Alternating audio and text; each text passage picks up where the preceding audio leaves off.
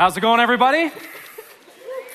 So good to be with you again. My name is Ryan Alexander, and uh, I it's just such a privilege to be uh, part of what God is doing here. And I welcome welcome both of campuses uh, now, Shakopee and Lakeville, and those of you joining us online. Uh, it is a good good morning in the Lord's house, and uh, we're. We're going to dive into this series in just a bit again, but first of all, we're going to receive our offering. So the ushers are going to come forward to receive our offering. And as they're doing that, I want to thank you for your generous giving, your faithful giving in the, uh, toward the ministry here at Hosanna, the vision of Hosanna, which is to multiply the hope and the heartbeat of Jesus all over the South Metro and all over uh, the world. And so when you give, you're, you're giving to that vision. You're making it possible. You're the provision for the vision. And I like to say this when you're given to Hosanna or any local church, you're, you're not just given to an organization, you're giving to life transformation. And it doesn't get any better than that. Um, that's the best investment we can possibly make. So thank you for that. This series is called Two Arms. Two Arms. And it's a metaphor. We've been looking at this metaphor throughout the series. And, and there are two arms that God extends in Jesus Christ in this metaphor.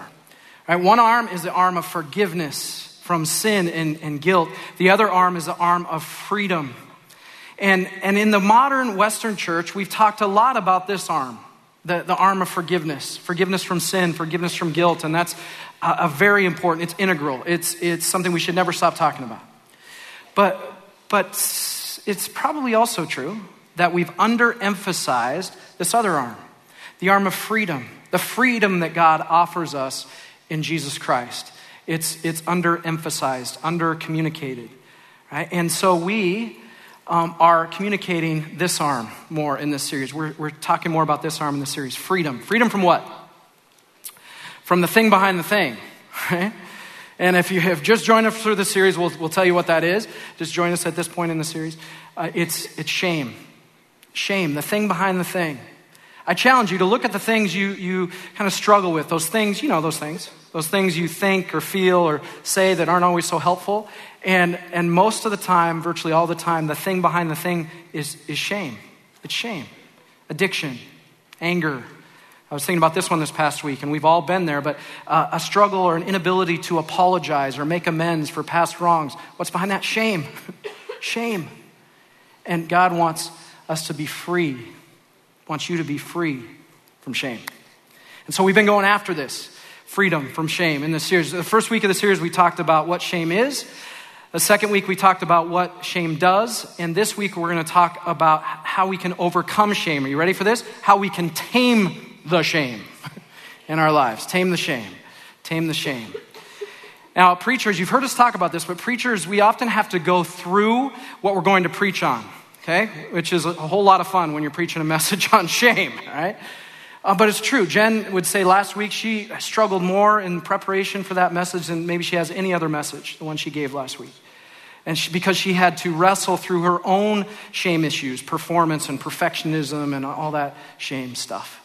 And uh, the other reason it was tough is she, um, our three year old, has started coming into our room in the middle of the night and uh, asking for food. You know, dads, we just pretend like we're still asleep, but moms, they, they listen. The other night he came in the middle of the night and said, I want nuggets and fries at 3 a.m. All right, so anyway, she had a lot going on, so I'm proud of her, the message she delivered last, last week. But it's true, we go through these things oftentimes so we can preach out of our own experience. So I had one of these experiences a couple weeks ago, uh, right, the, right at the beginning of this series, first week of this series, Monday morning. I came downstairs and my boys uh, were there already, of course, and they, they said, Dad, there's a dead animal in our backyard. And, and I need to be just honest because this is a shame series. We've got to bring it all out into the light. Uh, my first thought was, it's the dog. And, and the honest part is, I had mixed feelings about that, right?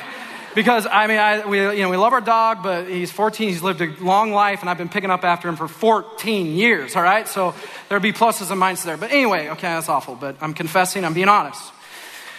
But it wasn't. a dog. They said we think it's a rabbit. We think it's a rabbit, and we think it was attacked by a wild animal. I said, you better tell your mom.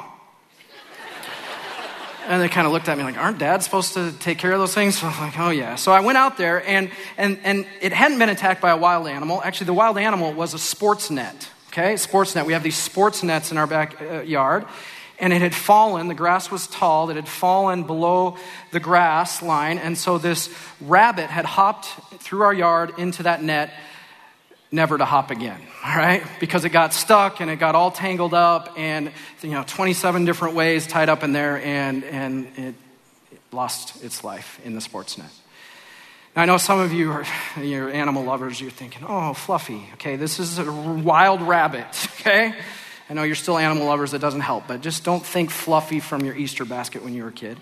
And, uh, and then some of you are thinking, hey, Sportsnet, hadn't thought about that. And so I would also, I would also say just settle down. It's not the best way to catch, you know, wild animals in the backyard, trust me, okay? And, and then some of you are going, is that, you know, you're deep thinkers, theologians, and you're going, would God take the life of a rabbit for the sake of a sermon illustration, right? And uh, the answer to that question is, I have no idea.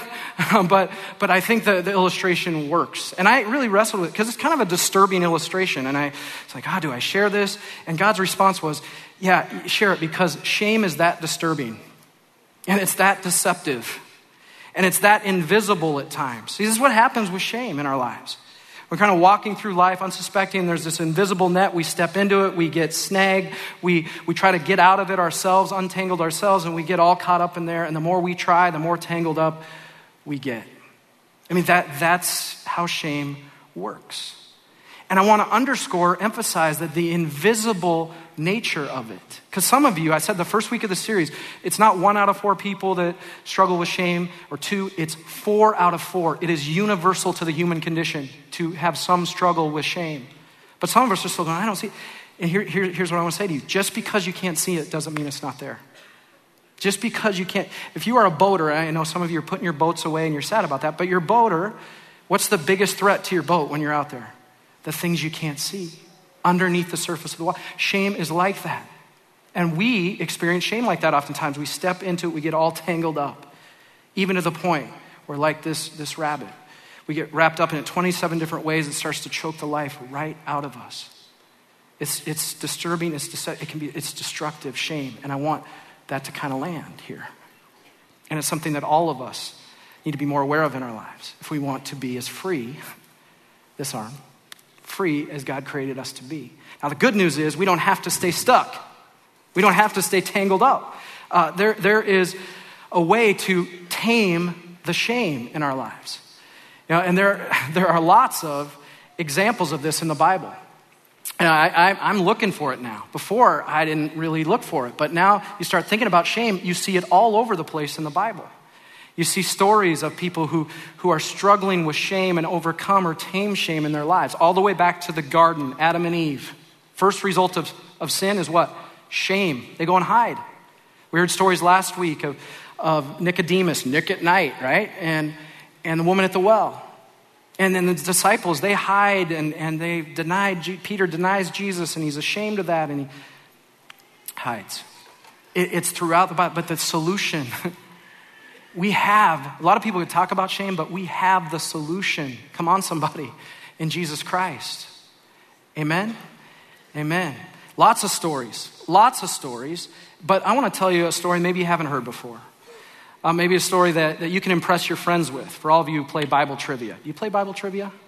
That's intense if you do. But anyway, um, this, this is a story maybe you, you, you haven't heard before.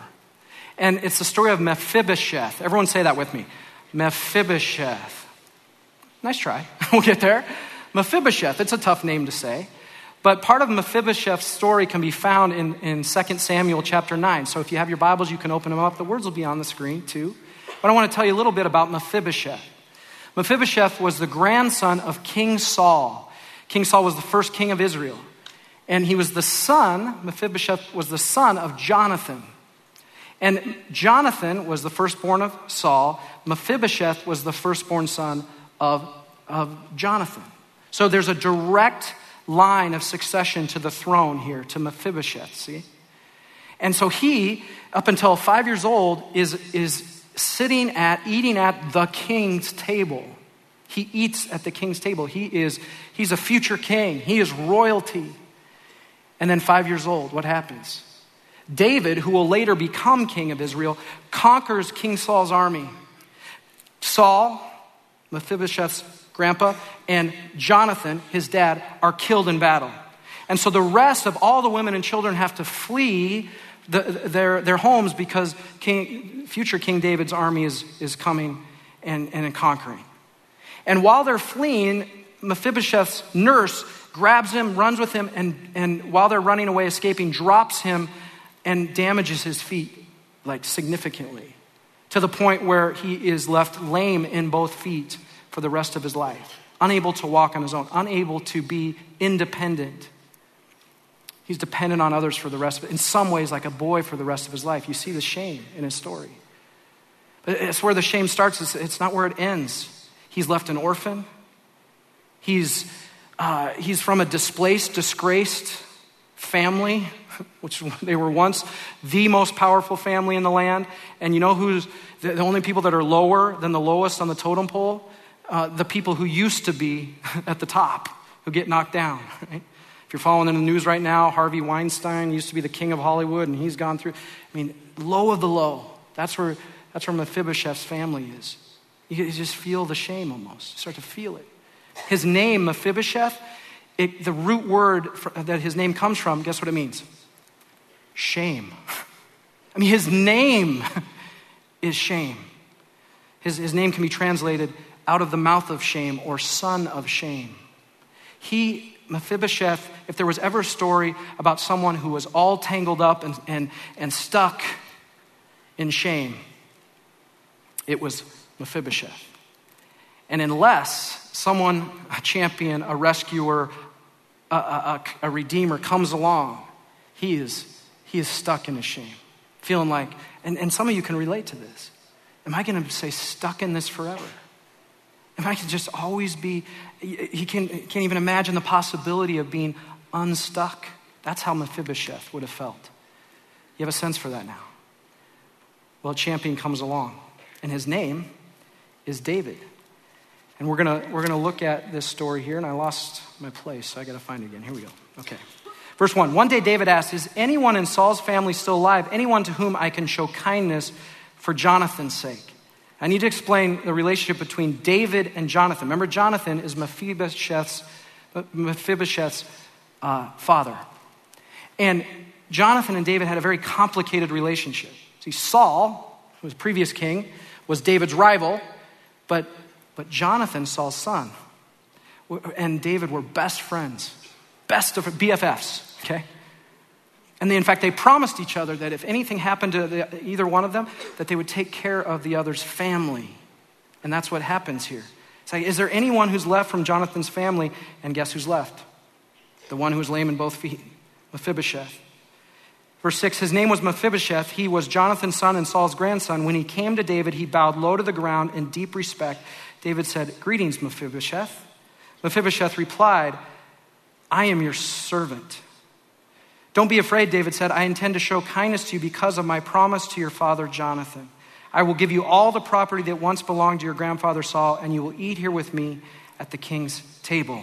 See that? Mephibosheth bowed respectfully and exclaimed, Who is your servant that you should show such kindness to a dead rabbit like me? Doesn't say rabbit, does it? It says dead dog. But that, that's, where he, that's where shame has left Mephibosheth. It's like, I'm a, I'm a dead dog.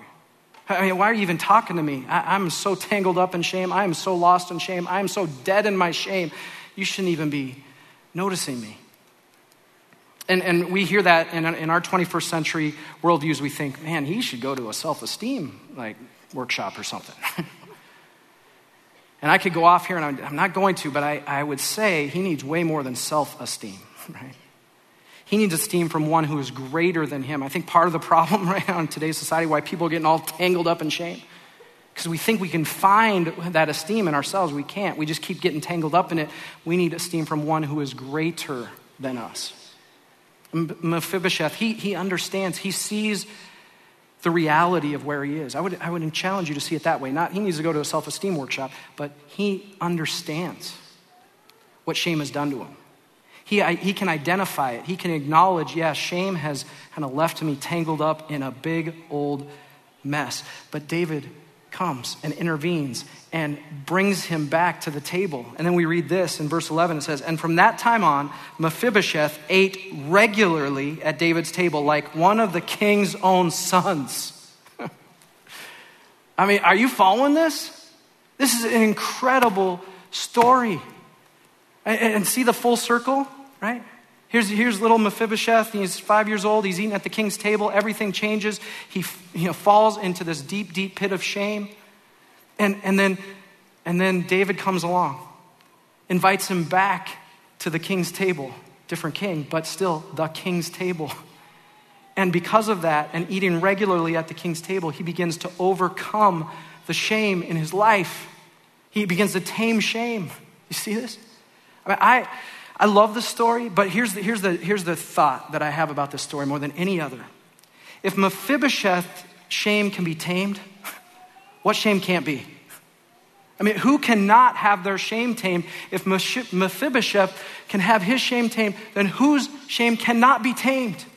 Because he was like a lost cause for shame. Don't ever feel like you are a lost cause in shame because of the story. There's hope. There's a possibility of overcoming, of taming shame because of the story. You know, other scholars think that his name doesn't mean out of the mouth of shame or son of shame. They, they, they interpret it as shame scatterer or shame destroyer, Mephibosheth. I like that. So, what a story he goes from being lost in shame, snared, and all snarled up in shame to overcoming. What can we, what can we learn from this story? A lot. Here, let me just name a couple things. One, we have to learn if we're going to tame the shame in our lives and experience freedom from shame in our lives, we have to name the shame. Name the shame.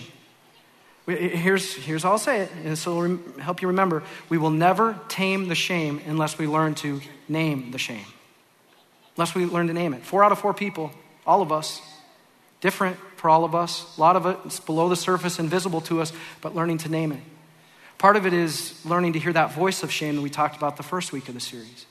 That voice that says, You're not enough. You're not good enough. You know, you'll never be enough. You got to be perfect. You got to hold it all together. Don't let them see you sweat, right? Voice says, You're rejected. You're rejected. That's shame. We hear the voice and we begin to, to name it in our lives. Well, that's not truth. That's shame. Part of learning to name the shame is identifying triggers. Everyone say triggers. Triggers. Triggers. Really important to learn how to, to identify triggers for shame, if we're going to name it. What are those triggers? Those things that, that cause us to think, act, feel. We can feel it when it happens. There's a, there's a what and a how with triggers. What causes the trigger? And then how do we, how do we react when, when it's triggered, when shame is triggered? I'll just tell you what some of my whats are. What are the things that, that trigger shame for me? If I feel like someone's trying to prove me wrong and I gotta be right, my shame's been triggered. Who says you have to be right all the time? Shame. If I start to feel like I'm out of control in my life and for whatever reason, who says you have to be in control? Shame. If I, if I sense that I'm being compared to somebody else or you know, people compare, what gets, what gets triggered for shame? Because who says you have to be compared to anybody else? There's no one else like you. But it's shame. When, when, when I start to feel like I'm being separated from the ones I love and I hear this message, you're going to be alone, you're going to be alone. who says you're going to be alone? Shame. See? And you got to do some deep digging on this stuff. And I've been at it for a while. I don't have it all figured out. I've been at it for a while. And you got to get to the deeper, deeper layers here. But you know what is easier to see, even now? Because people can see it in you when your shame gets triggered. They can see it. I can see it right now, some of you. because you either, one of three F's, you either fight, flight, or you freeze when your shame is triggered. It's like a physiological response. You start to fight. If you're fighting or you're in an argumentative mood, you're, you're bickering, there's shame behind it. You gotta be right. You gotta be right all the time. Shame. If you're overextending yourself, or it's shame. Now, if, if you if you're flight or fleeing, that's shame too. You're hiding, I want to get away, right? The Southwest Airlines commercials, got to get away. or you freeze. What does that look like? You know, you know what this is like. Like you're talking to people and you're usually pretty articulate and pretty put together, and then your shame gets triggered, and all of a sudden you're like, you're like, I can't talk. You're suddenly stupid. That's shame, right? Because your shame's been triggered. It happens to all of us. People around you can see it. Just ask them. How do you know when my shame's been triggered? They'll tell you. And, and here's why Because shame makes us lame. It makes us all lame. It's not just Mephibosheth, it makes us all lame in some way, shape, or form. Relationally, emotionally, spiritually, it makes us, makes us lame. And left to our own, you know, devices, we all, some, sometimes we don't even see it. That's when it's the most dangerous and most destructive, is we don't even see it. It's below the surface. We are all wrapped up in it. So we can we can name the shame, and then, but once we start to name the shame and identify it and recognize we can't get out of it on our own, then we can start to experience the untangling of shame. I love that, that Mephibosheth ate regularly at the Lord's table. Regularly. That Hebrew word means continuously or perpetually. Uh, he would come to the, to the king's table. The king's table. And, and you can see how over time, continuously, perpetually, he goes from, I'm a dead dog in my shame, I'm a dead rabbit in my shame, I'm a dead man in my shame, to after sitting at the king's table day after day, meal after meal, be like, no, that's not my identity. Remember, shame's about identity, about your, who you are, your worth. And, and you come to the king's table enough times and it starts to change things starts to change your identity, who you, who you see yourself to be. And it is a process. Make no mistake about it, it's a process of untangling the shame. And I want to encourage you in that because it's not a quick fix, it's not something that happens overnight. And there are lots of steps you can take. We've listed a lot of resources in the, in the program, next steps you can take. But at the core of all of it is this idea of not just hearing the, the, the, lies and the messages of shame, but coming to the king's table over and over again and hearing a different truth about who you are. You, you are like, just like one of the king's children in Jesus Christ. You, you're invited. You come, sit here. You're a son, you're a daughter of the king. You think that'll change your identity? and your sense of who you are? Absolutely, over time as we do that. And you're invited to. And then at some point along the way, like Mephibosheth, like this, I mentioned this the first week of the series, at some point in my life, I woke up one day, so to speak, and was like, hey, shame is kind of in the rearview mirror for me. And it still pops up every once in a while, but, but I, I don't feel like beholden to shame or a slave to shame like I used to be. that can be true of you. We can begin to tame the shame in our lives. And for the last couple weeks, we've been talking about how we have um, had a subject matter expert come alongside of us for this series, helping us prepare this series. Uh, he, his books is available in, the, in, and to you. It's in your program. We'd love for you to check that out.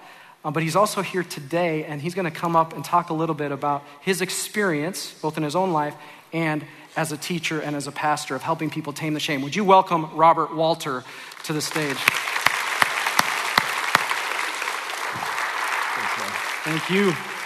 Well, that's where I want to, I want to start is saying thank you because uh, you have directly impacted me with your ministry and your work, and, and through me and our preaching team, uh, this whole congregation, ways they don't even know yet and they haven't heard from you. Uh, but, but so thank you for the impact and the influence you've had on us already. It's my pleasure. Thank you for writing this book. Thank you for making it short so us guys can actually get through it um, a couple of times. And thank you for devoting your life to this important topic. Uh, because I think we're all realizing it's way more important than we realize. So Amen. just start by telling us a little bit about your, your story and, and how you came to this point of, okay. of being a subject matter expert on shame. Well, I sometimes feel like I, my shame says sometimes I'm not an expert, but uh, I have learned a lot studying it over the last several years. Uh, it started 25 years ago, and I started wondering where where's the joy in the church?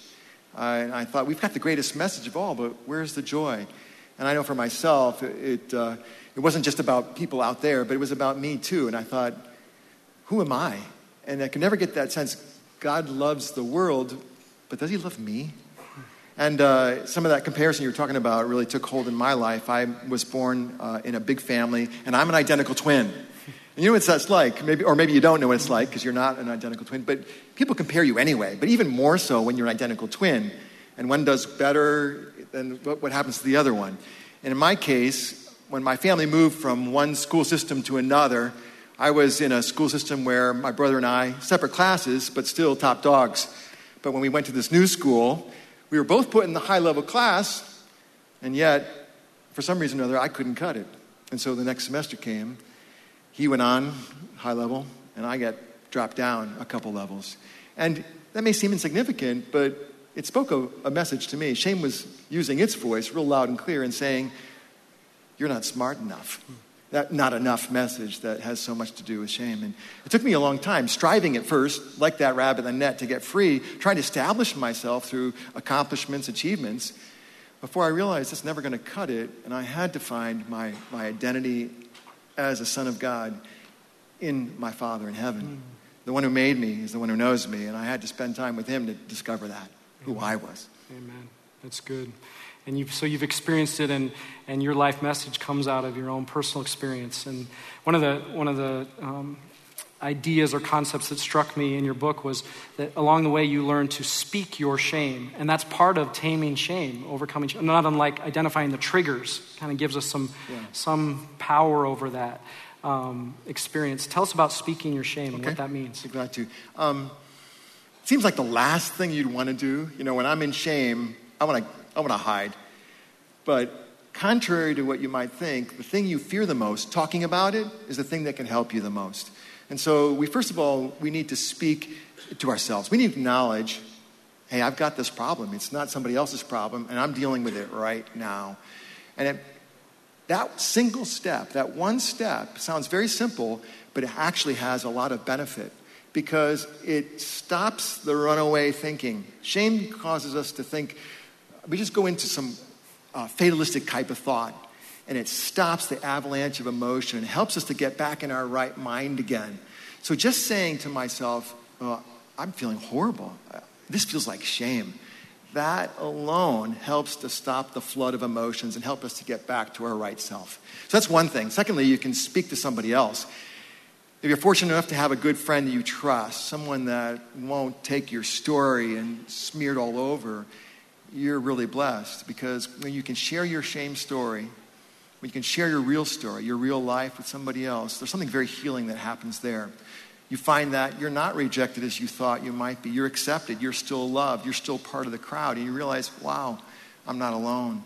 And that in itself is very healing. But there's a third way we can speak our shame, and that's to speak it directly to God. And again, this seems contrary to what you might expect. I know some people thought, well, if I don't have anything good to say to God, I can't really talk to God. Doesn't He just want praise and, and honor? Well, the reality is, God knows all about what's happening inside. And we see testimony of that in the Psalms because one third of the Psalms are, it seems like a rant against God. You know, you've got people in there that are all messed up, may not be shame, but anger and other things. I always wondered why didn't the heavenly editor cut those out? but I realize now they're written there for us. That's kind of our song. We can, we can rant if we need to to God. We can speak our shame to God. And in the process, something miraculous happens. He speaks back. Hmm. And he speaks to us about who we really are. That's good.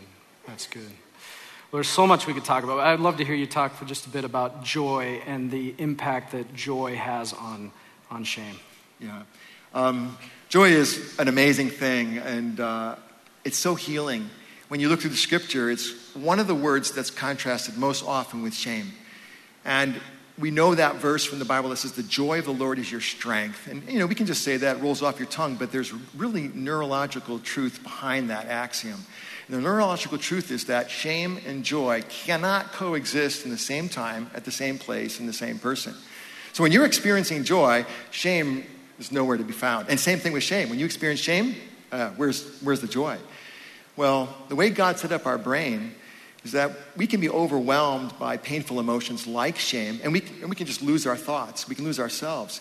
But joy has executive control over the instinctive and emotional parts of our brain, of our brain. And so when we experience joy, whether it's from another person or whether it's from God, Him delighting in us, it puts shame on notice and it sends it to the door. And so joy is really important. And we might be tempted to find joy in sources that are really not true or not healthy. Uh, but we can find the real joy source, the real joy spring, Jesus, then that brings the healing very deep. Amen. Well, we are, we are so grateful, Robert, for all that you've brought to us. Would you show your appreciation for Robert right now?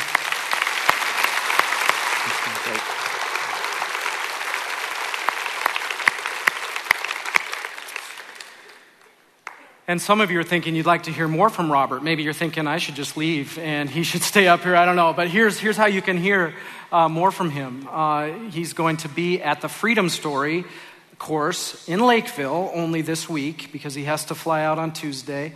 Uh, but, but he'll be here um, for the Freedom Story, you can come. Even if you're not registered for the class, you don't have to register. Just come for that night. It's at 6.30 on Monday if you want to come and, and hear Robert talk more about this important topic. He also, I'd encourage you to check out his book, to check out the website that he has on God's Trail. And on that website, you can link to a document that is 17 ways to stop shame in our lives. See, we want to look for that next step, that next step toward untangling the shame in our lives. You know, I'm sitting there with Robert. I can't help but think of our theme verse for this series, Psalm 34, Psalm 34, 5. Those who look, those who look to God will be radiant with joy. I can see that on Robert's face. I can sense it from him. That no shadow of shame will darken their face. And when we look to God, He's always ready. He's always ready to, to patiently, gently, lovingly help us get untangled from the way that shame has affected us or of held us back, keeping us from being as free as we could possibly be. You want to hear the rest of the rabbit story, don't you? I know you do. I waited a couple of days for Jen to take care of it, but she didn't. So, so then I found two, I'm not making this up, two pairs of gloves, okay? And I went out there, and in order to get that thing, it was wrapped up 27 different ways. I had to very slowly, very meticulously, very gently, patiently untangle the rabbit from the net. And after, I don't know, 20 minutes, half hour so, I finally got the thing free. And, and this is where the illustration has its limits because what I couldn't do it, I got it free, but what I couldn't do at that point was make it come back to life. But, but God can. God can. He takes us from our shame, all tangled up, and, He very carefully, gently, meticulously, lovingly untangles us, strand by strand, you know, piece by piece over this process, this journey of overcoming or taming shame in our lives. And then we're free. And then he says, he can say this now, run, go. You're alive. Don't just go through the motions, breathe, be alive, be as free as I created you to be. Go. You got one life to live. I mean, I want you to be set free from the shame that you've been entangled in, that you've been held back by. You're free. Your story, there's so much hope. I hope you hear that. That, that shame, you heard it in Robert's story, you've heard it in my story, you've heard it in Jen's story. You, you can be free. Shame can kind of be in the rear view mirror. It can be your story. But if it's going to be your story, your story has to start here. It has to start with this thought We are Mephibosheth. You are Mephibosheth. I am Mephibosheth. Shame has made us lame in some way. We're stuck in it, we're caught in it, we're tangled up in it. And the only hope that we have to be set free from shame is a champion, a, a rescuer, one who can cover our shame. Just like Mephibosheth had David. We don't have David. But we have the Son of David. We have the King of Kings and the Lord of Lords. And his name is Jesus. And he has come. He has come to deliver us, to untangle us, to set us free from our shame. Two arms, forgiveness and freedom on the cross. Two arms, victory in the resurrection. Two arms today saying, hey, you are welcome at the king's table. You can come eat at the king's table continuously, day after day after day, and hear the message that you are not a dead dog or a dead rabbit or a dead man or a dead woman. You are the beloved of God. You are a king in waiting. You are, you are the son or the daughter of the Most High King. That's your worth. That's your identity in Jesus Christ. You eat at that table day after day. And one day you'll be going, hey, my shame, it's been tamed. And I want that to be your story. And, and we're going to sing that song. Remember that song we were singing earlier? Running out of the darkness into the glorious light? I actually heard that song a couple weeks ago and I said, we got to sing that. Music team always loves that when I say that two weeks ago. But we're going to sing that song because it captures so much of what we've been talking about this series. So we're going to sing that again. But before we do that, I want to pray. Would you please stand? I want to pray that you would be as free as you were created to be. Let this land for you personally right now. Lord Jesus, thank you that you have come as our Redeemer, as our rescuer, as our champion, the one who, the only one who can set us free from our shame. Lord, help us to identify it name it. Help us to get untangled and help us to tame it in our lives that we might live more free. So we can run out of the darkness in our lives into the glorious light of your love and your acceptance, your unconditional, eternal embrace. In the name of Jesus, we pray. And all God's people said, Amen.